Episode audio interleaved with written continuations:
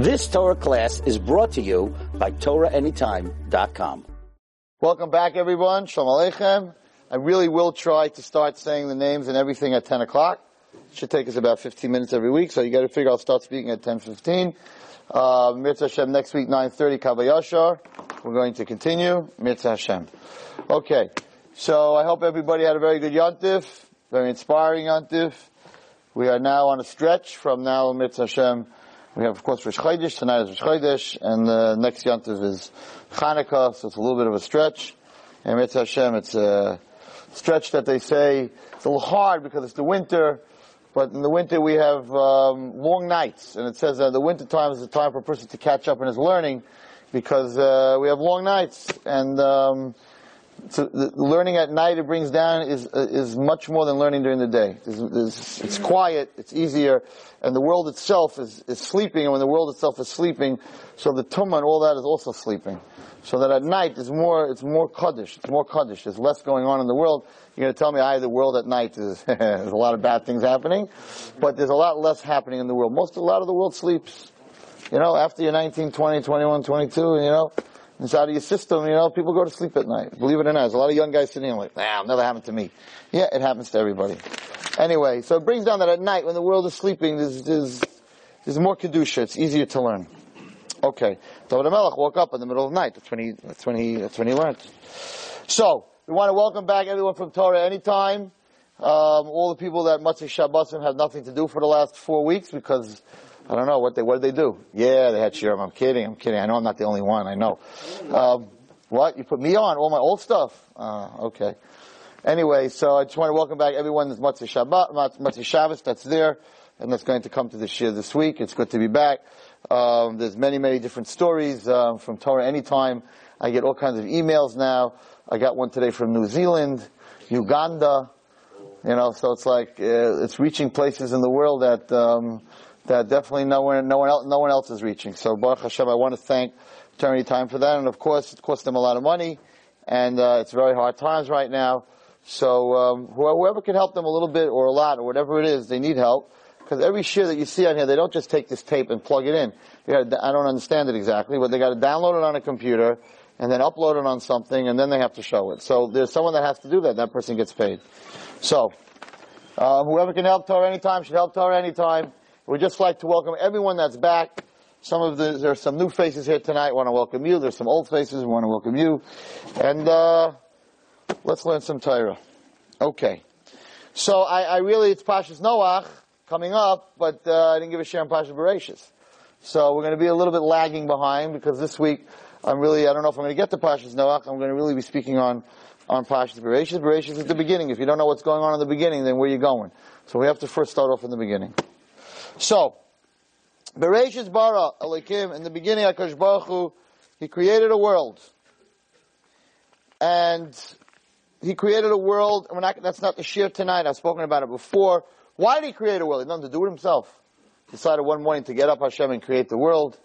Because Baruch Hu is a being, God is a being who is a giving being. Now, you can't give if you have no one to give. So Hashem actually, there's a lot of people walking around in the world um, who feel that God is a very mean creator. He created a world so that we can be miserable. Look at all the sickness and disease and look at the stock market and the lack of shalom bayis and problems with kids and uh, Hashem would have been much better off if he didn't create the world. No, that's which we're going to see in Pasha Bereshis. That's what we created. That's not what he created.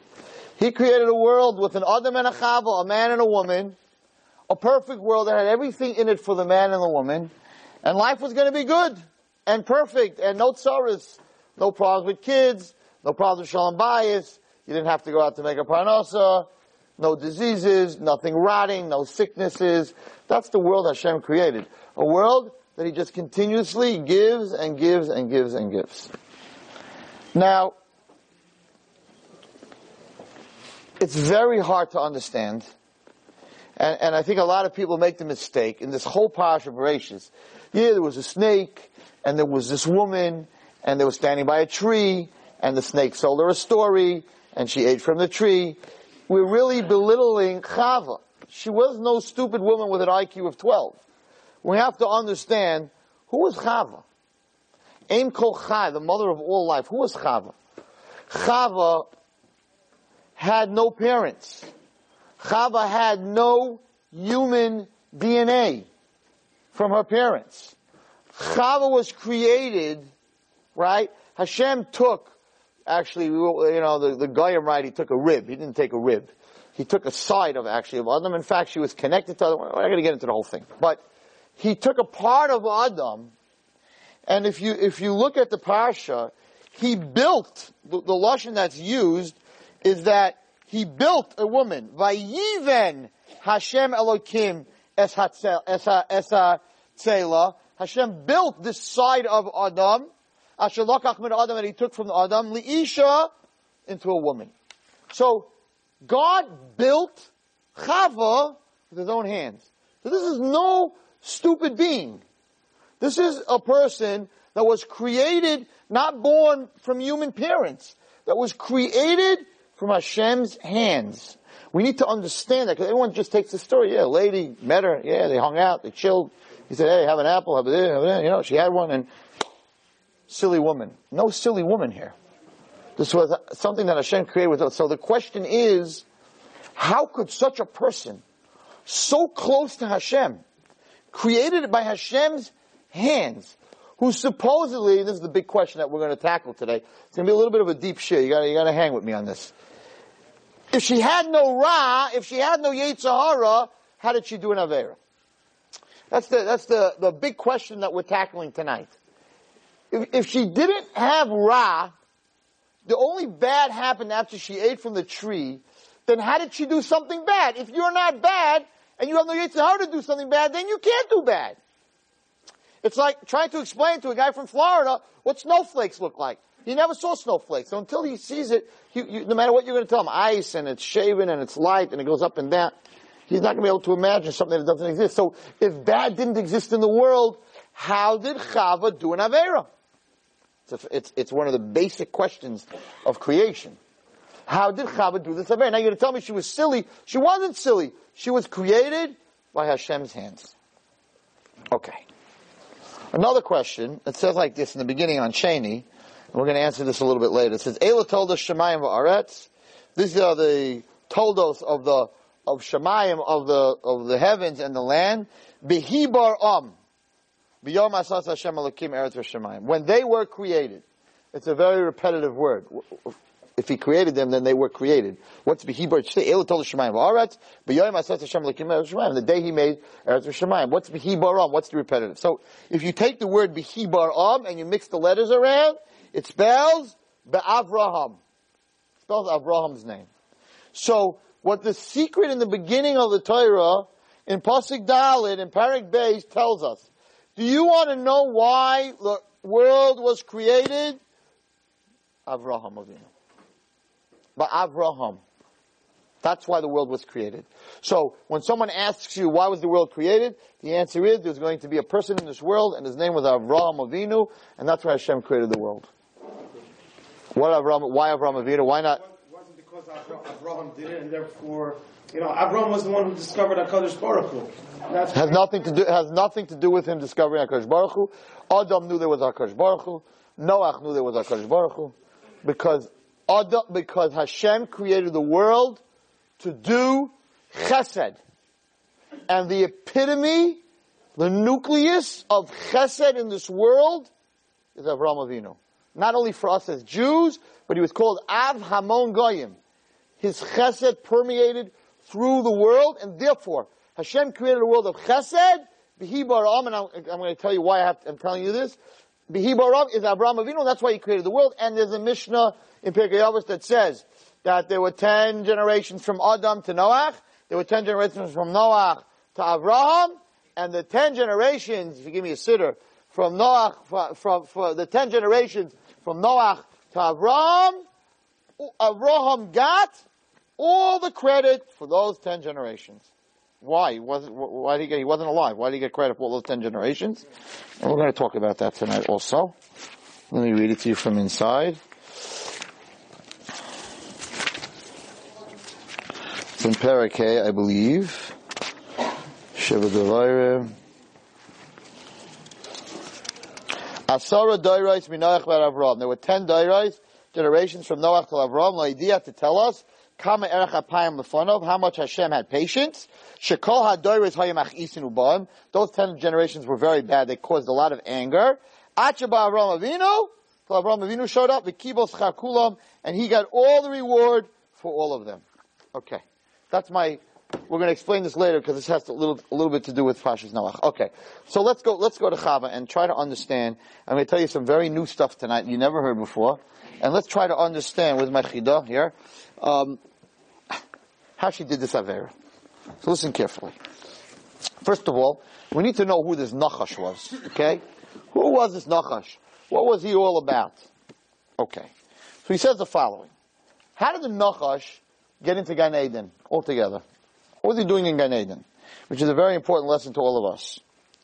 And he said like this, that the Nachash we know was hanging, the Nachash, the snake, we know, was hanging around with Adam.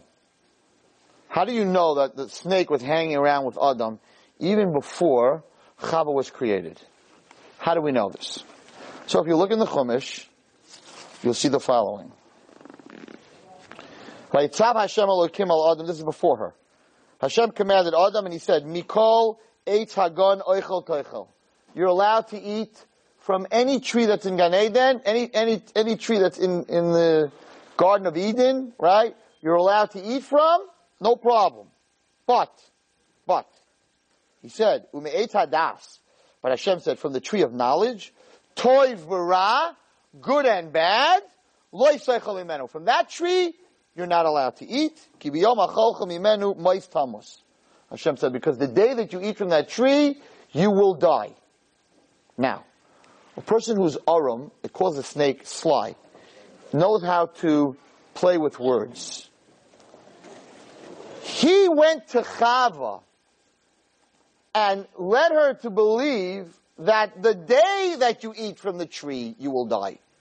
In other words, you will bite into the fruit, and you will die, like the fruit has some kind of poison in it. That's not what Hashem said to Adam. Hashem said, Ki biyom acholcha mimenu, from the, when the day that you're going to eat from, when you're going to eat from this tree, moist tamas, sooner or later, you're going, it's going to cause death. Not, it's a poison apple, like a, like a, like a Disney movie. You know, that you're eating a poison apple. It wasn't an apple anyways. A machlekes the Gemara, if it was an esrog, if it was a chita, if it was a wheat, or if it was an esrog, or if it was grapes, it's a machlekes what it was. But Hashem wasn't telling it, you're gonna eat the grape, you're gonna drop dead. Hashem was telling you that if you're gonna eat from the grape, then one day you're gonna die, you can't live forever anymore. The Nachash presented it to Chava, that the day you eat from it, you're gonna die. Ah, look, you ate from, you touched it, you didn't die, you ate from it, you didn't die. So he, he changed the meaning. But, now, this is what in the pasuk it just says, "Vayitzav Hashem Elokim al Adam." He was only speaking to Adam. There was nobody there. If we go further, the Nachash tells Chava, he says, "Umipriya eitz Hashem gan," and from the from the tree that's in the in the middle of the gan, Amar Elokim, Hashem said. How do you know Hashem said? You, how do you know what Hashem said? You went there. The Nachash is telling Chava that from the tree that's in the middle of the Gan, Hashem said, Loi mimenu, right? It, Hashem said, uh, the Nachash said, he said, Loi you won't die, right? Kiyudelakim, kibiyom achalchem imenu, Hashem knows, v'nifku eneyu yisim kelakim yudea toivara. That when you eat from the tree, you're going to know good from bad. How did he know that? She didn't have that information. She didn't give him that information. The information she gave the Nachash is that Hashem said, I can't touch the tree, I can't eat from the tree. And if I eat from the tree, I'm going to die. He came back to her and said, no, if you're going to eat from the tree, you're going to know from, you're going to know good and bad, and you're going to become like God. Where did he get that information from? She never told him to her. Adam never spoke to him. So, says the Avas Chaim, that means that he was there when Hashem told Adam. Because there's no one else in the world that would know that when you eat from the tree, you're going to know good and bad. She didn't have that information. When she told the Nachash, Adam never said to her, if you eat from the tree, you're going to know good from bad. Adam said to her, there's a machlokes, if he told her, if he was the one who said to her not to touch the tree, which was made up because he wanted to make a geder, he wanted to make a fence. So he told her, you're not allowed to touch the tree. Hashem never said you're not allowed to touch the tree. But he wanted to make a fence, and therefore it was partly his fault because he should have told her, Hashem only said, and that's important when you tell someone halacha. You have to be careful that you repeat it correctly. Then if you want to add your own stuff, you can add your own stuff, but you have to tell them that you're adding your own stuff. He just told her, Hashem said you're not allowed to touch the tree. Hashem never said that. He should have said, Hashem said you're not allowed to eat from the tree. So you know what? I'm your husband, so I want to make a geder, I want to make a fence. Don't, don't touch the tree. So that was his mistake. Some rabbis say that, but Rashi says that he never told her that. He never told her that you can't touch a tree. That was her thing. She added that. And she should have told the Nachash that uh, that's not what I was told, but I added that to, to take, you know, once, and once you start making up stories, you begin to believe your own stories. So when she started saying that Hashem said that you're not allowed to, now what she should have said, which was her mistake, is she should have said, you know what, I don't know what you're talking about, I wasn't there. She was not there when Hashem spoke to Adam. If you look in Bereshit, you'll see that after Hashem told him not to eat from the tree, he created Chava. But she wasn't there. So she should have told the Nachash, listen, I don't know what you're talking about. I wasn't there. Let's go ask my husband. But she couldn't do that because she wanted, she was an equal. So she couldn't tell the Nachash, I wasn't there. Hashem didn't talk to me. He spoke to my husband. So she made like she was there. And he played into that, the Nachash.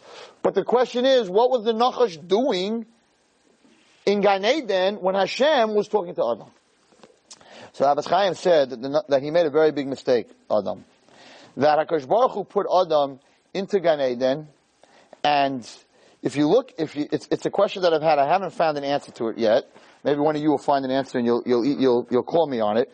It says that when Hashem put him there, Hashem Adam, Hashem took Adam, by Vayinechel Began Eden, he put him in Gan after he created him, La'avda, to work it, Ulashamra, and to watch it.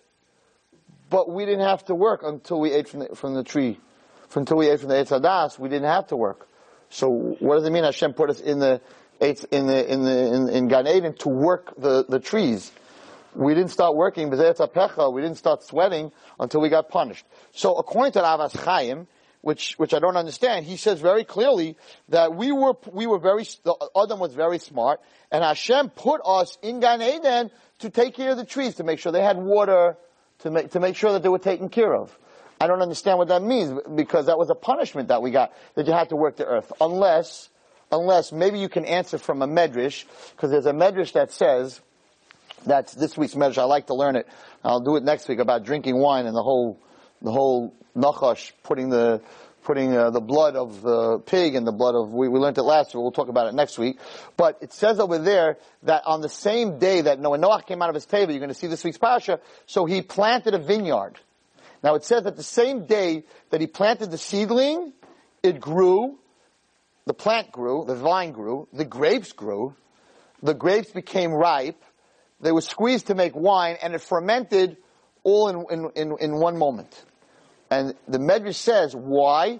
Because Noah took the, a vine of grapes from Gan Eden, and that's what he took with him in his, he had that from Adam, and he took it in his Teva, and anything from Gan Eden doesn't have a process of planting, schlepping, growing, picking. It all, as we know, when Mashiach comes in Mitzvah Hashem. So it says that you won't have to, the, the, the, fruit trees will, everything will grow in a moment. It'll be just a moment. It'll all happen in a moment. It'll ripe, it'll grow, it'll ripe, it'll become ripe, it'll become whatever it has to be in a moment, because that's, that's what Gan Eden is all about. So what I, what I'm thinking to answer this pasuk that says Hashem put him in Gan Eden, that he should work before he did the Aveira, means that that wasn't B'zeis HaPecha. There was no sweat. His punishment was that by the sweat of your brow, right? You're going to have to work with thorns and weeds. So that was the punishment. But tending Gan Eden, something where you just put something in and it grows right away and it's ready right away, that wasn't work. So the l'shamra, that you should watch it and take care of it, that's not the curse that we got as Bezeas Apecha. Because there were no thorns and there were no weeds. So maybe you can answer it with that medrash. But he's very clear, the Avas Chaim, that, that Adam was working in, in, uh, in, in Gan Eden. And what happened? He, there was a guy with him, and, and uh, it was called the Nachash. And the Nachash was able to speak like a human. So instead of instead of bringing in a lion or an elephant or a zebra or whatever to help him work, or a horse or an ox to pull, so he says he had this nachash who had legs, who was able to to to speak, and therefore he made him his servant. He made the nachash his servant. He had himself a servant, and that servant was standing next to him when Hashem spoke to him. And that servant was the Nachash, and therefore he brought the Nachash as his servant into the Gan Eden. And then he got married and his wife had a nice little servant. And it says even in the Medrash that she, she rode on the Nachash. He was sort of like a horse, whatever. He was on legs. And she rode on the Nachash and they used him. They used him as a servant. And he was very happy being this servant because he had a master plan. And, and therefore we have to be very careful who we bring into our houses or what we bring into our houses. So even though he, Adam thought that he was good and that he could help him, and, and of all the choices, he was the best choice because he spoke. He said he was very strong. He was very. He says he was. He was. He was very. He had koyach and gvura more than an ari. He was smarter than a fox, and he was the perfect shamash. He was the perfect. Uh, the perfect servant. So he brought him in into his house, and um, of course we see we see what happened. Now, we have to learn from that, that there are certain things that we, that we use to make our lives easier. Sometimes a computer, and sometimes a cell phone. And it's always by our side, and it's something that we use all the time. And we have to be careful because sometimes the things that we use to help us end up becoming our biggest enemies as it happened over here. Is there such a place called Gan Eden in this world? There's such a place called Gan Eden in this world, sure. The four, it, there, there's two Gan Edens. There's Gan Eden Shel which is in this world somewhere, and, uh, and therefore they, there, there are four rivers, which if you learn Bereshit, there are four rivers that lead, and uh, many people think it's somewhere out in, somewhere through Ethiopia, because it says the land of gold, the land of diamonds, somewhere in South Africa, in Africa, whatever it is. But Hakadosh Baruch Hu, it says to make sure that we don't go back into that Gan Eden, he put two two malachim there and the and the upside down swords. And if it was somewhere in Shemayim, that he wouldn't have to to do that because me and you can't get to Shemayim. So he put a guard at the at the Gan, at the door of the Gan Eden. If a human being wants to come in, there's no way you're going to get through there. Where it is, we don't know. We have no idea. But if you look at the rivers, the four rivers, the Euphrates, the rivers that are discussed in the Torah, it is somewhere Ethiopia, that area, Africa, whatever it is. We don't know where it is. And we're not going to start looking for it. Because, because even, even if you get there, you're not getting in because you have the Cherev HaMetzapeches, the upside down sword, which no one can get past, and you have two huge malachim standing there, so it's not going to happen. There is a Gan Eden Shalmata and there is a Gan Eden Shalmaila.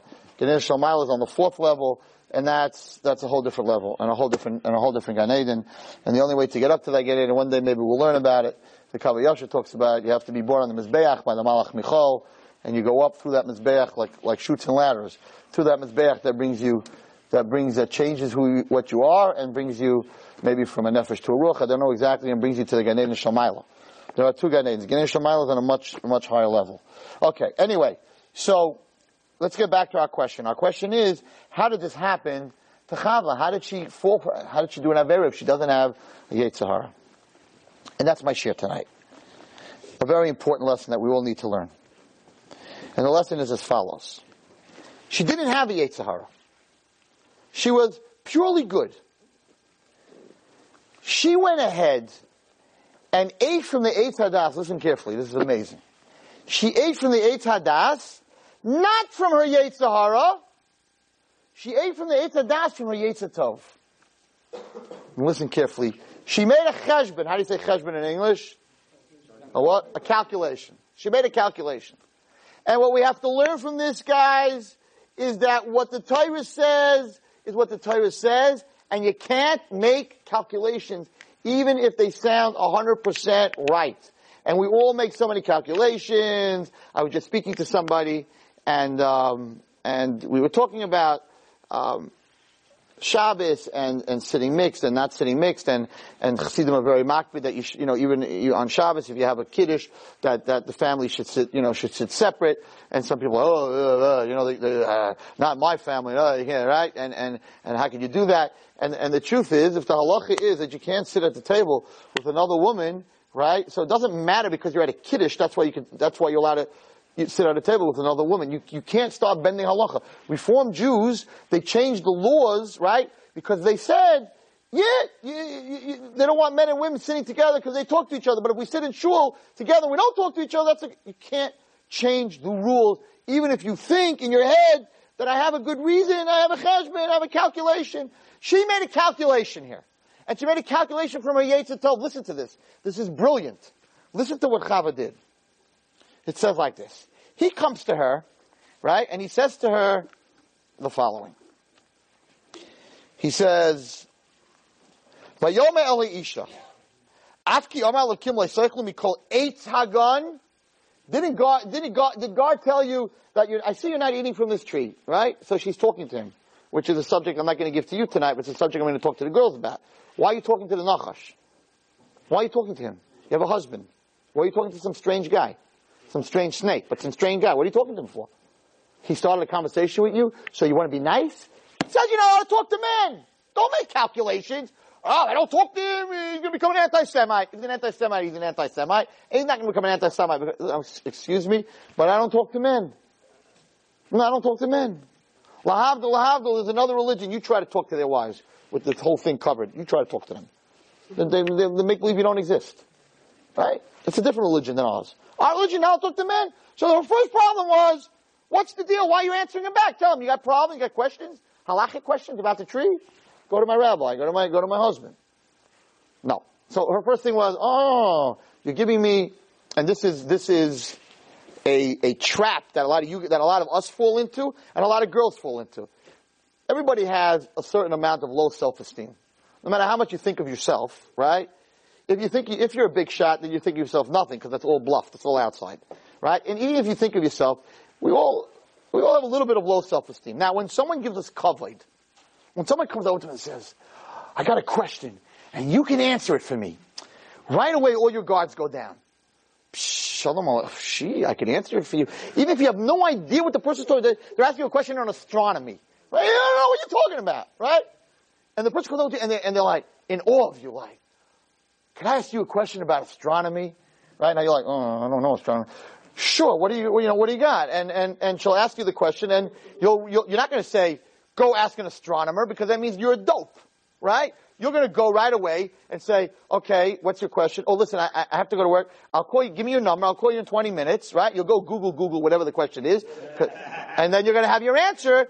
Why? Because when someone gives you kavod, right?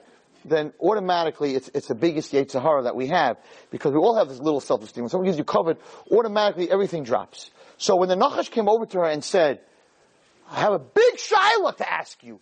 What, what exactly is the halacha with this tree? Ooh, I'm a woman. He's not going to ask my husband. He's not going to ask Adam. He's coming to ask me. So all of a sudden she's a Plasik. She's making halacha. She's a rabbi. She should have been running. She's a rabbi. Okay, let's talk about this. So he says to her, listen, that was his aramkai. Because once he, once, once the person's pumping you up, then, then, then your guards go down. You know? I never met such an intelligent guy. You know, you're, you're, you're in, how many girls have told me this, this, this, this line that they get in school? You know, they're in college, whatever it is, and then some guy walks over to her, you know, you're the prettiest girl I ever met, that doesn't go. They know that's, that's a, that's a line. But, you know, you ask such a, such an intelligent question today to the professor. I, I'm amazed. You know, I have, I see that you understand the class. Could you just like sit down with me for 10 minutes and explain me this question? Now the guy's a Muslim that's asking the girl this question, and she's thinking to herself, uh, how can I say no? Because if I say no, he's just asking me for a question in class. If I say no, then uh, it's a Hashem. Not a Hashem. What do you think he wants? He wants to know your answer. But the minute he tells you, wow, you're so smart, if you just go over to the girl and say, by the way, I have a question I want to ask you. Get out of here, you crazy. But if he opens the conversation with, you're so smart, then automatically you have to answer because if I don't answer, it means I'm stupid. You're so good looking. You're so this. You're so that. You know, you understand business. It's a, it's a nice little line that they give guys, you know. Can I talk to you for two minutes? You know, I don't know how to, to get my checkbook together, but I see that you, you know, you're, you, you're going for an MBA in business, so you can help me out. So the minute you get that big shot thing like, yeah, I can help you out. I can do your checkbook. Give me all your other stuff you need me to do.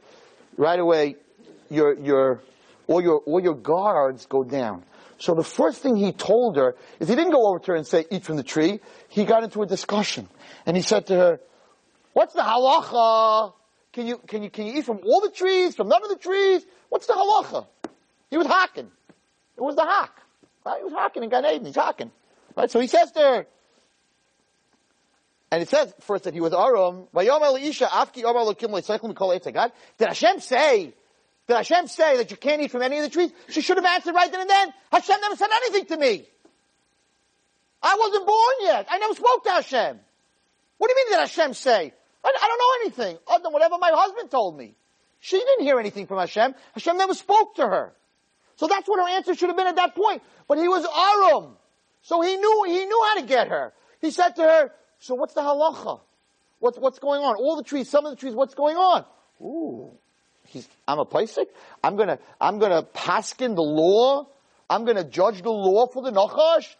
Uh, I'm a big person. So now, she, she answered him. And she said, so he said, can you eat from, from Mikol Eitz Hagan? Now listen to what he said. He didn't say Mikol Pri Hagan. He said, can you, you can eat from every Eitz, is the wood of all the trees in the, in the garden. So the, the woman answered him back, listen carefully, Mi Pri Eitz Hagan Noichel. He didn't ask her about the fruit. He asked her, Mikol Eitz Hagan, can you eat from the tree, the wood itself? She answered back, you can eat from the, you can't eat from the wood, but you can eat from all the fruits in the whole Gan Eden. You're allowed to eat the fruits.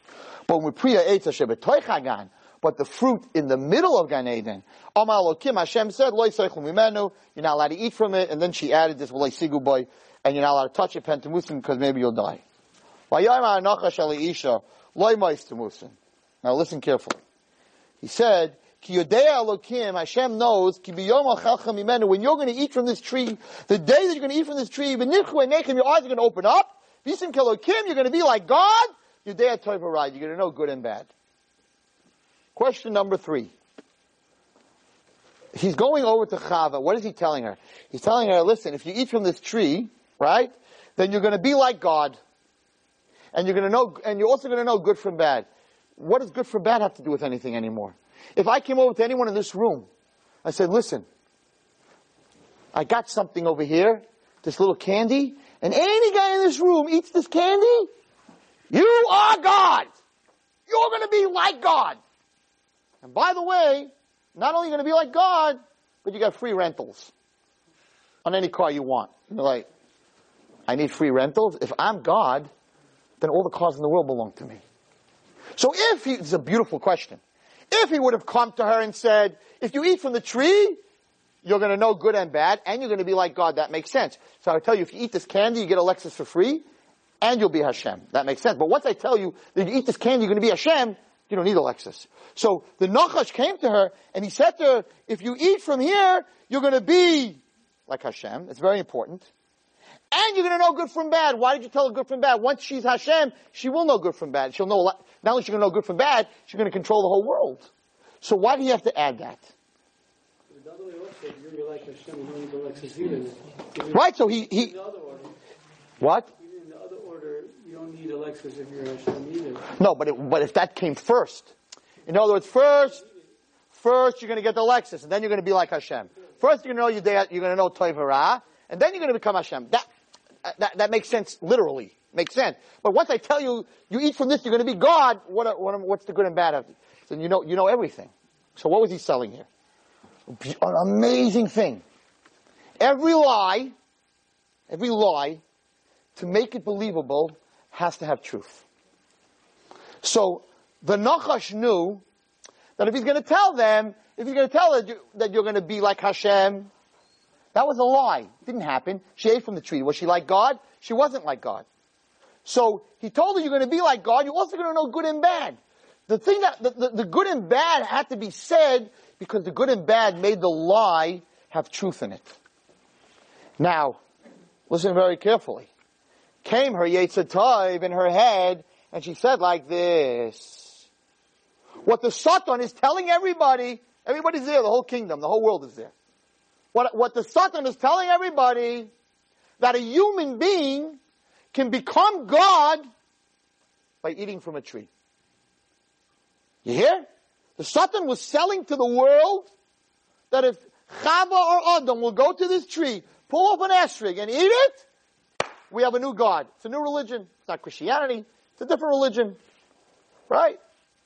That's what the, that's what the Satan was telling the world.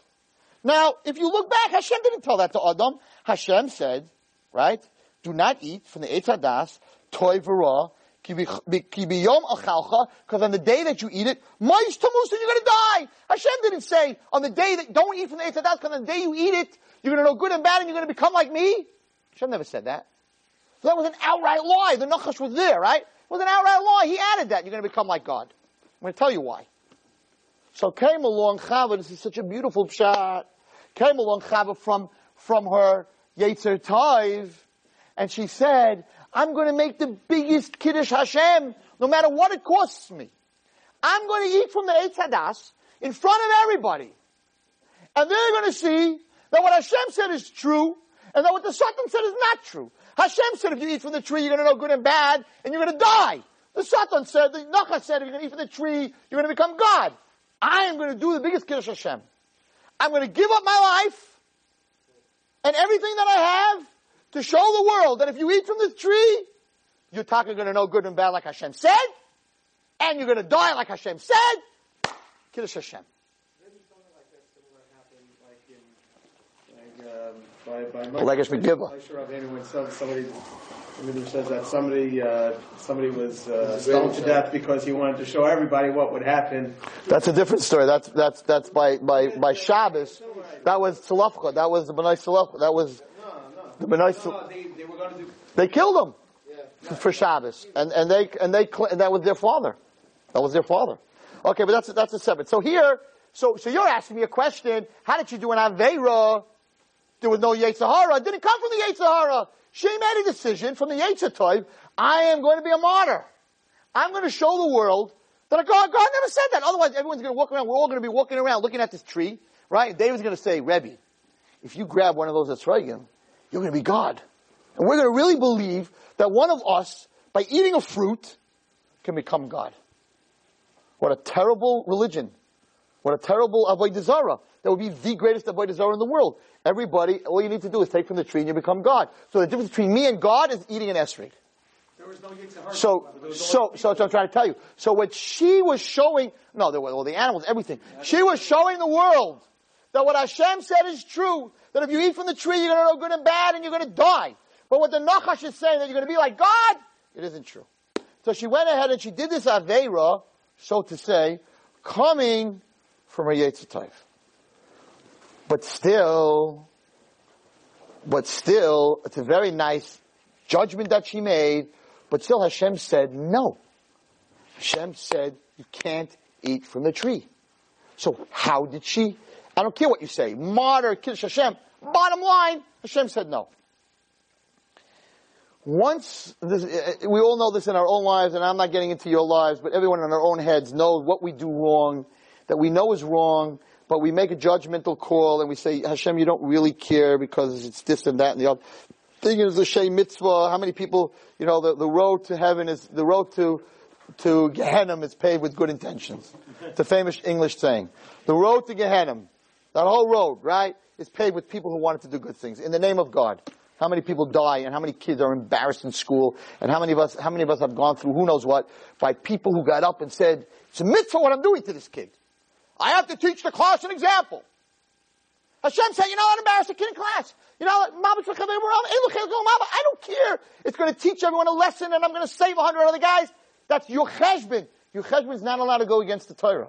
Hashem said, you're not allowed to eat from the tree. So you're making Kiddush Hashem. Hashem doesn't want that Kiddush Hashem. Hashem doesn't want that Kiddush Hashem. That Kiddush Hashem is not a Kiddush Hashem. And that's what the Torah is showing us here. All your cheshbonis and all your, what you figured out is not what Hashem wants. But still, how did she make this mistake? And the, the mistake was like this. If you look at the Torah, at the pasuk, Hashem said, "You cannot eat from this tree, from the eitz."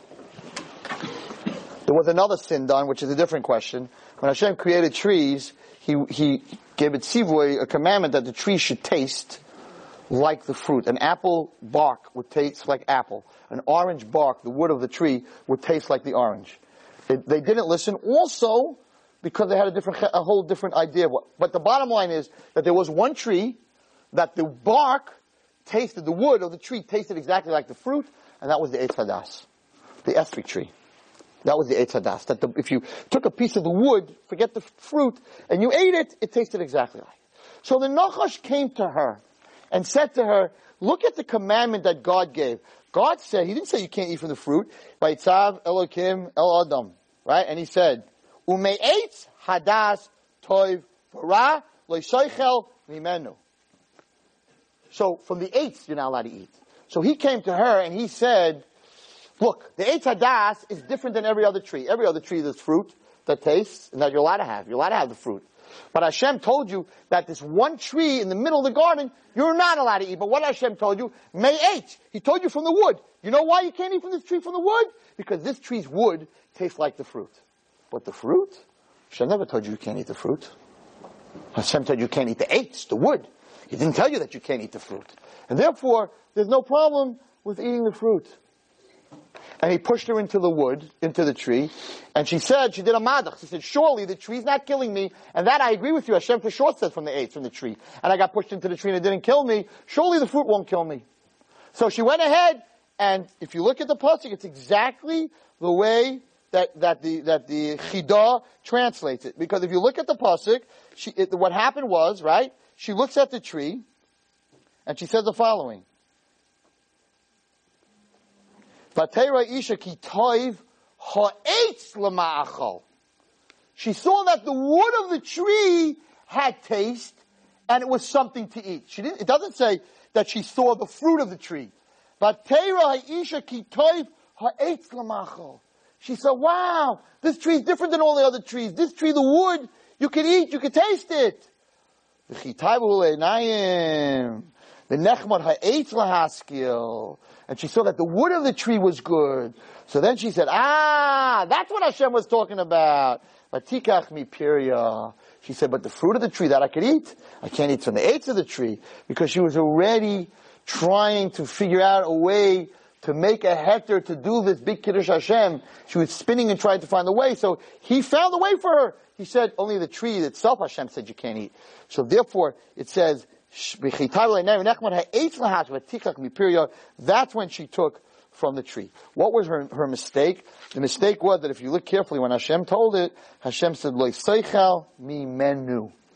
You cannot eat from it. From it means anything from it. The fruit, the roots, the wood, any part of the Eitz Hadas. You can't eat from any of it. So the Nachash was very smart. He didn't translate the word mimenu. He just said the word ha'etz. And therefore, when she answers back, she said it out of her own mouth. Hashem said we can't eat from it. And then. So, what we learn from this is that a person has to be very careful that when you want to do something that's not according to the Torah, but in your eyes, it's the right thing. Because you know, this person's talking to me, how can I not answer? I don't want to make a chil Hashem. But if it's wrong in the Torah, it's wrong. I'll tell you an amazing, amazing story. The story is brought down from the Alta from the Vardik. An amazing story on this. So the story like this. There was a young boy, and he was a prince, and my stories are always about a prince. He was a young prince, but he wasn't the regular prince. He was very smart. He was a tsnua. He was very modest and a very special boy. Like, he, he, he, he was just different than all the other kids. He was, he watched how he dressed. He ate with manners. He was a true prince and a very intelligent person. His father decided, the king, that it's time for him to go out and see the world. He, they taught him all the etiquette and everything he needs to learn. It's time to go see the world. He called his son and he says, listen, I'm sending you on a trip to see the world, but I want to tell you one thing we have to make a deal before you go. I'm going to give you money, credit cards, whatever you need. One thing. You cannot wager. You cannot bet. You cannot gamble with anybody in the world until you come back to the palace. There's no wagering whatsoever. Kid said, Tati, Dad, I never went to a casino. I don't play poker. I don't play cards. I never made a wager in my life. He said, I know, but you know, noblemen in those days, They like to bet on horses. They like to bet on birds, on pigeons. They like to bet if it's going to snow tomorrow. They bet on everything. That's what these rich kids do. So, I have your word? Says, Dad, it's not even, it's a no-brainer. You have my word. So, he starts his travel. He goes from country to country. And of course, in every country, the, the noblemen, they all want to bet with him. Horse racing, this. He says, my father and me made a deal. I don't wager. I don't bet. No, Baruch Hashem, he's doing very well. He's, he's going, he's meeting people, he's, he's making connections. It's a, it's a fantastic year. He's got one more country to go to. I love this. This is like a, such a brilliant story. He's got one more country to go to. Last country. No, he sends uh, his messengers before it. The prince of this in this land of New Zealand is coming to visit in three days. Okay, the king of that land gets together in his huge castle and his huge banquet hall, gets together 300 ministers with their wives, all dressed up with a big crazy meal. The prince is coming. Nope, he comes walking in to the palace, he comes to the banquet hall, the king's sitting at the top of the dais, right? All these 300 noblemen and their wives are sitting there at the table having a beautiful feast. And he walks up to the king and he says, I'm the prince of, uh, whatever. King looks at him and says, no, you're not. What do you mean, no, I'm not? I'm, my father is King so-and-so. I sent you a letter three days ago that I'm coming. I'm the prince of, uh, of so-and-so. King says, what are you trying to make a fool out of me? I know you. I know you since you're a little kid. You were a servant in our kitchen. Don't give me no stories that you're a prince. You were a servant in our kitchen. I remember watching you used to wash the, the dishes and you used to wash the floors. I remember watching you washing the toilet. What kind of prince are you? You worked in my castle. Like, get out of here. The, the, the young prince is like, what are you, and everyone's like, what are, you, what are you talking about? He says, you're doubting me? I know who you are. I know you since you're a little kid. And I'll tell you what. You have a big purple birthmark on your thigh. I remember you were cleaning the floor in your shorts one day, and I saw that birthmark, and I'm sure it's still there. Prince says, what are you talking about? I'm the prince so and so, my father. What are you talking about? He says, the king says, I'll bet 500,000 dinars in gold that you're no prince, you're a low-life kitchen help. The kid starts thinking to himself, he's making a fool out of me in front of everyone. Everyone thinks I'm a, I'm a servant.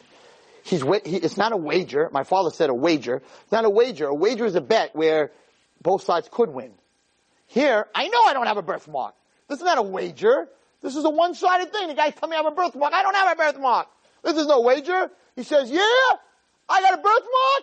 I'll show you. Takes his pants, opens his belt, unzips his pants, drops his pants in front of everyone, turns around here. See any birthmark? Anyone see any birthmark? Turns around in front of the whole place. The king gets up. He says, oh, pull your pants back up. Pulls his pants back up. Says, oh, I'm so sorry. Please be mochel, please forgive me. Hope your father will forgive me. You look exactly like the kid who worked in the kitchen. I see you don't have the birthmark. I, I, I don't know how to apologize. First of all, guards, bring me 500,000 gold dinars. I, hope this makes you feel better. I, I, I can't believe I can't believe this happened. Come sit down, have the meal, and the whole place is talking and schmoozing, and it's, it's a big hack. The king made such a huge mistake. He, he, he embarrassed a, a prince of another land, took his pants down in front of 300 couples. Not stomp couples, ministers at a ball. And they knew their king wasn't stupid. No, the kid has, okay, he was embarrassed everything, but he, he made a lot of money here. Gets onto his wagon, goes back to the, his, his father, the king. Comes back to his father, the king. His father says, "No, how was your year? He says, Dad, it was amazing. I went to this place and this place. He says, but you know, this weird thing happened. The last stop, I went to this country. So Dad, I walked in there and it was the most beautiful banquet hall of all the countries. I walked in there, and there's this king, and the father goes, yeah, yeah, yeah. So then this king sitting up there, and he st- gets up, and he starts yelling at me. I know you since you're a kid, and you're a servant, and, and the father goes, and yeah, yeah, and, and, and, and, and I'll bet you 500,000 gold dinars that you have a birthmark on your leg. He said, uh, yeah, yeah, and he said, and, and I said, that's not a wager, you know dad, and I know that, he didn't have it. So I, I said, no problem, I took my pants and I dropped them and I showed him that I, that I didn't have a birthmark. Father goes, I don't believe it. We lost everything. So what do you mean, Dad? What are you talking about? He says, this king The last king that you went to, I've been at, to, I've been at war with him for 30 years. We've been fighting over our lands. And he lost men, and I lost men, and I lost men, and he lost men. And last year, he called me in, we got together, he said, listen, this is not working.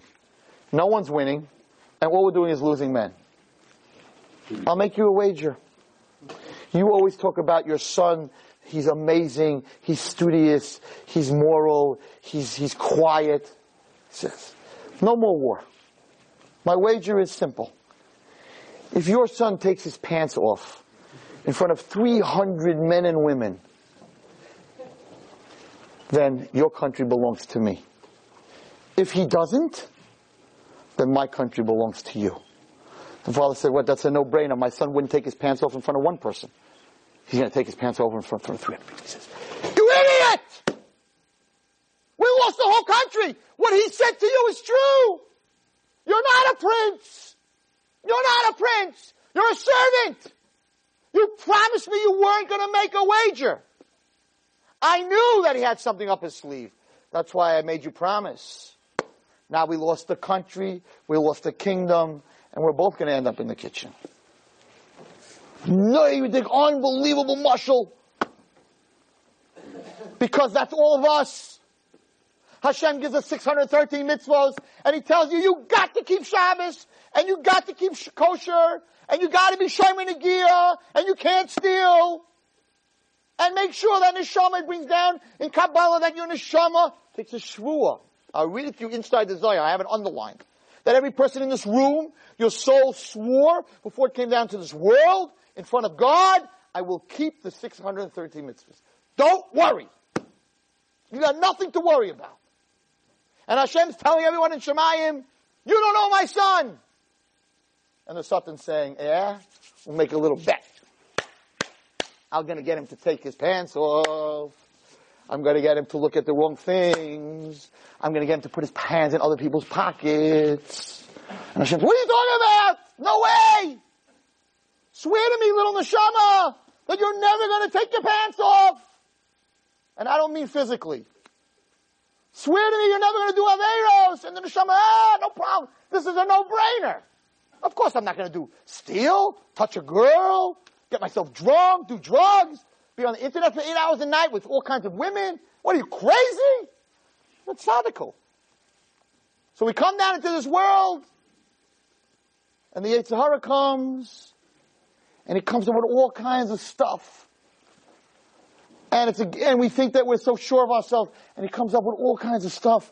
And then we take these averis that we do, and we make them into mitzvahs, and we come back and we say, yeah, I did this, but that was, that wasn't what you said I can't do, because, because I made a judgment call. Because I'm chava. Because I ate from the tree to make a kiddush Hashem. I embarrassed this guy because, because, uh, I gave bad information when the girl, when they asked me about him for the shidduch because I wanted to save her. So I talked Lashon Hara because I wanted to save her. And you have all, all of us. We got all these things in our heads to make the worst things that we do the biggest mitzvahs. In the name of God. That was the first Avera. That was the first mistake. And therefore we have to be very smart. What was her mistake? Her mistake was simple. It sounded good. It sounded like a Kiddush Hashem. Ask! You're not such a big shot. You're not such a big person. Even though the Nachash is telling you, hey, come on, you learned enough. You know enough. You go to Rebbe Walton shiurim. You know what's right and what's wrong. No! Ask the Rav! If she would have told the Nachash, nice schmooze you gave today. Good chabura. Eitz, not pri. Kiddush Hashem, because you made up that I'm going to be like God. I'm going to, go ask Adam. Why don't you go ask Adam? Say, okay, Nachash, I hear you, good schmooze. I'll be back in two minutes. Adam, can you come here? The Nachash, you know, has, has a good time and maybe he's right. Then what if Adam would have done? Adam would have asked Hashem. And the Nachash knew that. So Nachash didn't go to Adam. He didn't go to Adam because he knew that if you're going to go to Adam with this whole thing, Adam would have said, Hashem, did you mean eitz? Did you not mean eitz? I don't know what you meant. Could you clarify it? Her Avera, if you want to get down to the core of her Avera, she didn't ask. Why didn't she ask? Because he told her how great she was. And the minute he told her how great she was, she made her own psak, she made her own halacha, she made her own wager, she made her own bet. That was her mistake. What's her punishment? What's the Midah Keneged Midah? Beautiful. When, the, when you see the Torah get together, what's her punishment? We, what's the punishment that a woman has to listen to a man? What does that have to do with eating from the Eitz Hadas? Because she listened from a snake, now she has to listen from a man. The Torah tells us that our punishment is that, that we're the boss. Supposedly. Was anyway, that way. He said the following. Look at the punishment. Elisha Omar Hashem said, Haba Abba, it's but when you when you're gonna you're gonna have a lot of pains giving birth, that's for a different reason. We're not going to talk about that because she may have done an avera with the Nachash, whatever.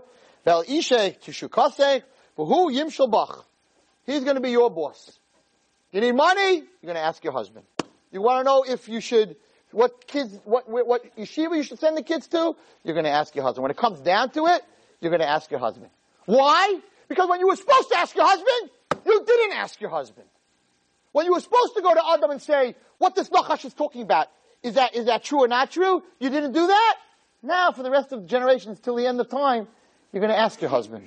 Because you didn't ask your husband when you were supposed to ask your husband. Now you're going to ask your husband even if you don't want to ask your husband. And not only that, your husband's going to be the boss. Why?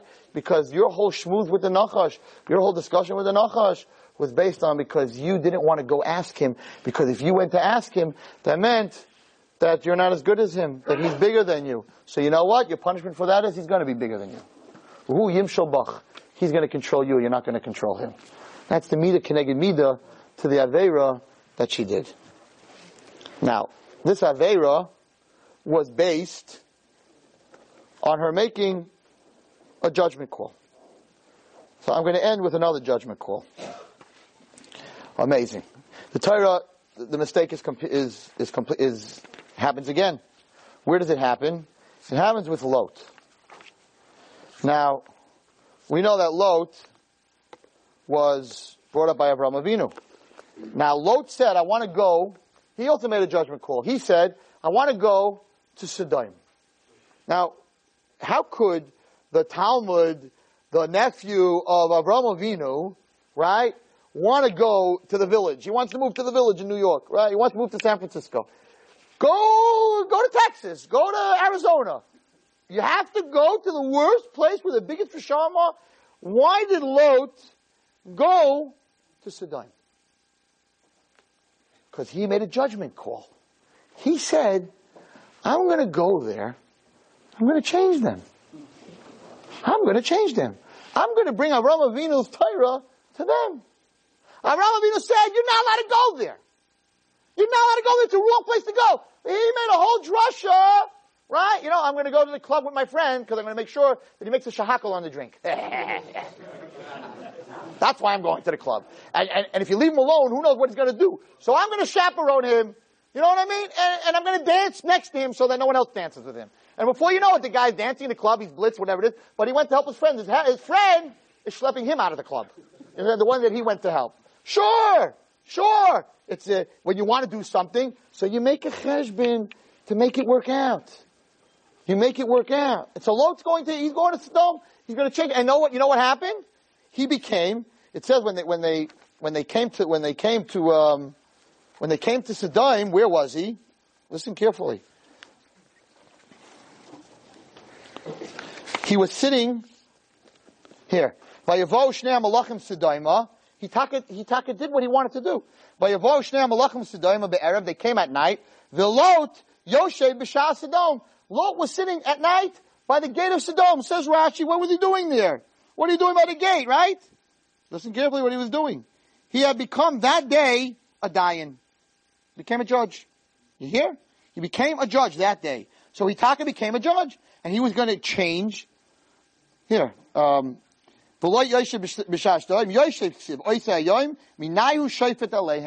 he became the head judge of Sodom. Perfect!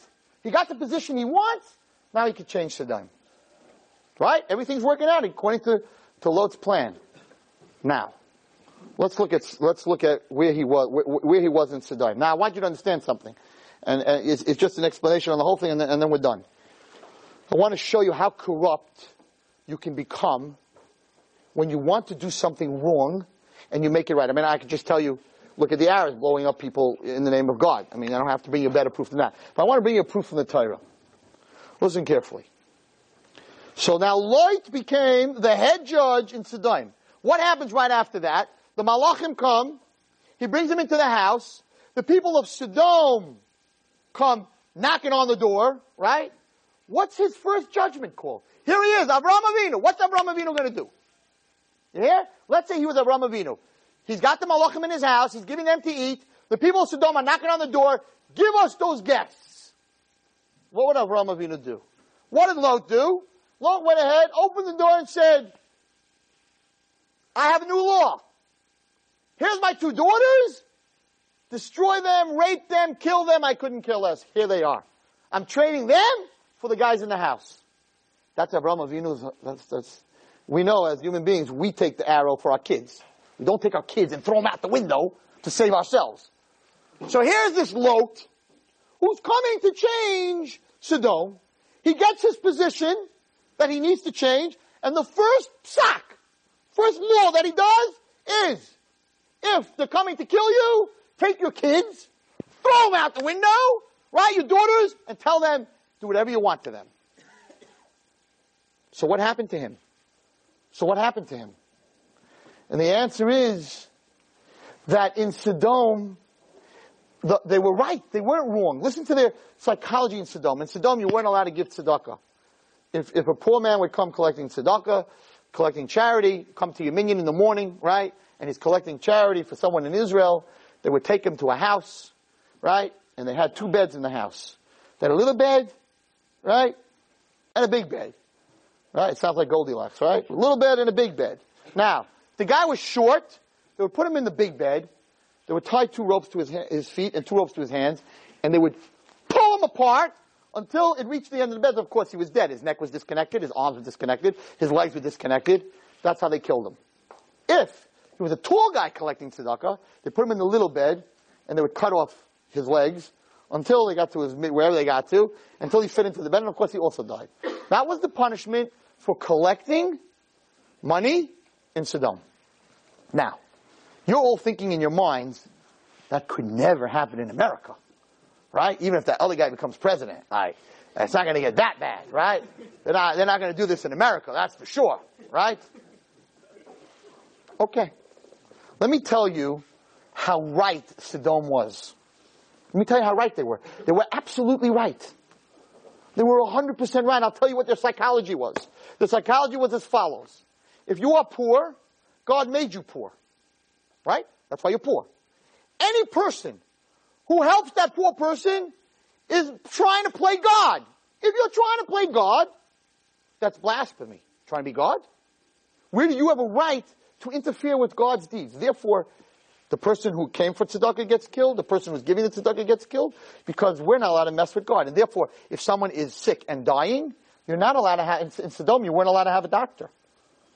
No doctor. And if you're a doctor and you try to save someone, you do, uh, you, there was no Hatzalah. There was no Hatzalah there. If you do anything to save that person, you die and he dies. Why? Because if God wants him to die, who are you to interfere and make him better? And if God wants him to have money or not have money, who are you to interfere? Therefore, Sodom's belief was, whatever God gives you, that's what you are. No? Not a bad religion? Makes logical sense. What do you mean? That definitely makes sense. If Hashem doesn't want him to be poor, Hashem will give him money. It makes sense. And therefore, listen to their beauty of their, of their brilliance. Therefore, if a poor man, why was that the punishment?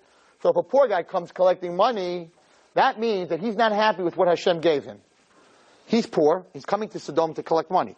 He doesn't want to be poor anymore. So what he's saying is, right, he's anti-Hashem. Hashem is not giving you money, but I'm going to go get my own money, right? Which means that you're not happy with what God gave you.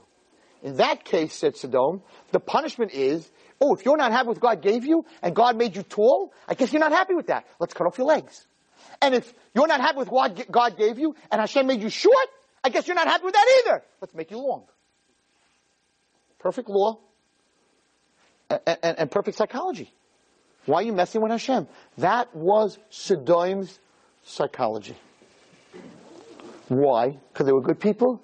No. What came first? What came first? What do you think came first? That they didn't want to give tzedakah? So they made up a reason why not to give tzedakah, or they came up with the reason and then they didn't give tzedakah. There's no question that there were a bunch of misers and a bunch of miserable, terrible people, and they had to make it right. So they wrote their law. I'm not giving money. Why am I not giving money? L'shem shemayim. Somebody came to me today, and he said to me, "Rawalski, I need help. I know this guy. He dresses like he's a religious Hasidic guy, but really, he's mechallel Shabbos. He eats on Yom Kippur. He does every Avera that you can imagine, and and um, he does not believe in God whatsoever. He, by him, he's an atheist. I said, really? I said, I'm going to tell you something you didn't tell me. This guy who came to me, I'm going to tell you something you didn't tell me. He says, yeah, what? I'm going to tell you that he's fooling around with a woman outside of his marriage. He has some Goyish woman on the side that he's fooling around with. The guy's like, wow, how did you know that? I didn't tell you. I mean, I, we happen to know that, but how did you know that, Rabbi Wallerstein? He looked at me like, wow, you must be a makubal, you know? A my face, like, what did you see? You it in the air? Like, how'd you see it? I said, listen, I'm doing this for 30 years. This guy is Chassidish guy. He was brought up in a good home. He knows there's a Hashem. He don't have a question there's a Hashem. He don't have a question that there's a Torah. But he can't be with another woman if there's a Hashem. So he's got to get rid of Hashem. I said, I'll bet you a million dollars that first came the woman, then came the atheist. First he had the Avera with the woman, and then he felt, how, can I do such a thing? He felt bad, so he said, you know what, there is no Hashem. So if there is no Hashem, I can do whatever I want. I said, if you tell me that first he became an atheist, and then he went looking for a woman, we got a problem. Then maybe he's really an atheist. But if you tell me that the woman came first, and I'll guarantee the woman came first, the Avera, the Taiva came first, and then he had to make it kosher. So how do you make it kosher? You can't make being married to one woman and fooling around with another woman kosher if you have a Torah. So you get rid of this, you close it, and you say, yeah, prove me God, everybody, prove me God. I don't see God, I don't believe in God. Finish, I got rid of God, and I can do whatever I want. So, what came first in Stein? Did it come first in Stein that, ah, if God gives you money, then it doesn't give you money, too bad. Or did it come first in Stein that they were raw? Look what the Torah says. They were raw. They were miserable people. Now, how do we murder legally? How do we cut a guy's legs off? Legs off. Or break every bone in his body and walk around and say, that's the halacha, Baruch Hashem, we did a mitzvah. How do, how do we do it? So Sodom shows you that you can do the worst averas in the world and make them right. You can be pro-abortion in America. You can be pro killing a child, an unborn child in America. You can run for president. And the country that we live in, Rove of America, including some people in this room, are going to vote for this guy because he's saying uh, the woman is the man it's the woman's child. It's her decision. What do you mean it's her decision? Since when is it her decision? It's a child. It's the child's decision. Yes, he's very pro-abortion. Yes, he's very pro-abortion. He's a liberal. He's pro every Avera that, that exists in the Torah. Every Avera says, to'evas Hashem, he's pro, and all his followers are pro. And he's going to put people in the, and I don't talk politics usually. Okay? And he's going to put people in the court, right? In the court, in the Supreme Court of America, that are going to vote that you can kill kids, that you can have an abortion anytime you want. That's what's going to, and you're going to live in this country. It's, it's America. It's Sodom. I'm going to change it. I'm going to change it. This is where we live. And we're going to make it right. And Nebuch, there are a lot of Jews voting for this guy. How could you vote for such a thing? It says in the Torah to'evas Hashem. Every liberal, every uh, liberal aver that a person can do, this man stands for. He's the most liberal senator in America. Second most liberal senator in America. So when you see that, when you see that you're living in a country where such a person can win, you have to start thinking about what we're doing here. You have to start thinking about. Lot was changing, was changing Sodom. Look at his first judgment because he lived there. His first judgment is to take his own daughters and give them to be used. He said, use them any way you want. Not stop kill them. Use them any way you want. Are you out of your mind? That's Avraham's uh, chesed. That's Avraham's judgment. But once you live in that land, you can do anything wrong and make it right. Because he'll tell you that he gave up his daughters to save the malachim. But the Torah says you can't do that. You can't give up one person's life to save another life. So I don't care, Lot, what you're telling me, they're malachim and I'm saving them. First of all, if they're malachim, they need you to save them. But it's wrong. The Torah says you can't give up a life for another life. Therefore, you can't make this judgment. And it's very important. It's my share tonight. The first Aveira in the world, the way the Nachash gets to us, the basis of all our Aveiras is to make wrong things right. If it's wrong to be on the internet, it's wrong. It's wrong. If you have to be there for business, be there for business and get off. But to be there seven hours or six hours or in a chat room or on Facebook and all these other places, it's wrong. And don't make it right. Know that it's wrong. And if it's wrong, get off. You can make everything right. Yeah, lonely person. She has no one to talk to. Never. She's going to commit suicide, Rabbi. If I don't talk to her on, online for eight hours till four in the morning, she's going to commit suicide. Ah, she didn't die till now, till you showed up. Call 911. Call 911. That's his koyach. His koyach is that, and, and, and, and the wrong comes before the right. You have to, the wrong, the wrong causes, and, and, and the Avera will cause you, chas v'shalom boys, to get further and further away from Hashem. Because you have to get further, further away. Because if you don't get further and you're closer, then you can't do the Avera. In the end, it's going to destroy you totally. She only ate from an Eitz Hadas that there was Tova Ra, but look what happened from it. Look at the destruction to the whole world from what happened from it. And you have to ask, guys. If you have a question and someone comes to you and tells you something, ask your Rebbe. Ask your Rav. Ask a question. Don't be like Chava. Ask somebody. You don't know everything. I don't know everything. Nobody knows everything. So we have Svarim. The biggest Gadol has a Gadol to ask. Nobody, don't be scared to ask. So you so you don't have the answer. No. So you're not a big shot. So what? It's, it's, it's big, a person is much bigger if they can say I don't know than if they say I do know and they don't know. Shivas, there, there are seven signs of an idiot, of a goylem, says the Mishnah. A person who answers when he doesn't, doesn't know the answer. You're a goylem, you're an airhead if you answer and you don't know the answer. So before a person answers, ask your Rebbe. Don't make the decision on you. It looks great. He told him to take his pants down. And it wasn't a wager. He figured out in his head, it's not a bet, it's not a wager. I don't have a birthmark. He had the whole thing figured out. Chava had the whole thing figured out. It's a tree. And I mean, you can Hashem, otherwise everyone's going to think you eat from a tree, you become God. Every, they had it all figured out. And in the end, they were all wrong. Totally wrong. Totally wrong. Because the Torah says what the Torah says, and you can't change that. And if something looks like that you need to change that, then you need to go ask a shaila. Now, we should all have that slachah. When are we going to have our final clarity? Our final clarity in the world that will know the truth is when Mashiach comes. And you all know the signs are happening and there are a lot of things happening. And it really doesn't really matter whether Mashiach comes or not. What matters is that we realize that HaKadosh Baruch Hu is Hashem Echad U'Shmo Echad. And each one of us can bring our own Mashiach. And bringing our own Mashiach comes from looking at ourselves and looking into ourselves. And I think that now that we had Rosh Hashanah and Yom Kippur and Sukkot, we moved out of our house. We had a chance to move away from business and away from everything for a couple of days and to really look at ourselves and to see what we need to fix and what we need to do.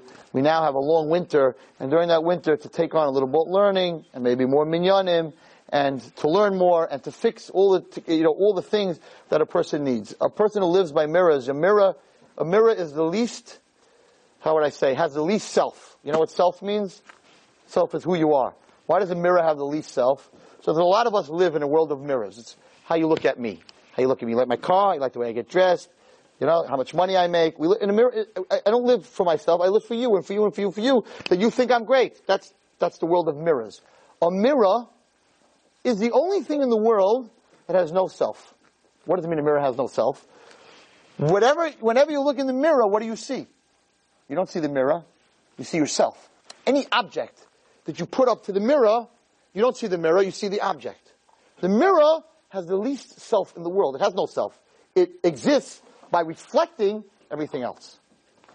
And therefore, a person who lives his life as a mirror, that all you are is in comparison to everybody else, you have no self. You don't even know who you are. You can't really fix what you are. You're busy with all the reflections. Yontif was a time, I hope you used it, and Yom Kippur was a time, and Sukkot was a time to be outside the house, outside the work, outside school, outside of everything, to have a time to reflect, to look at yourself, to see who you are and what you need to fix and what you need to be masakin. And that's what we do during the winter. During the winter is a time that a person has to be masakin himself. So if you have any questions in life, make sure, just to repeat, make sure you don't make these decisions on your own. Clarity is the biggest bracha. May Hashem give us all clarity to be able to see what is real, what is real good, and what is really not good. You've just experienced another Torah class brought to you by TorahAnytime.com.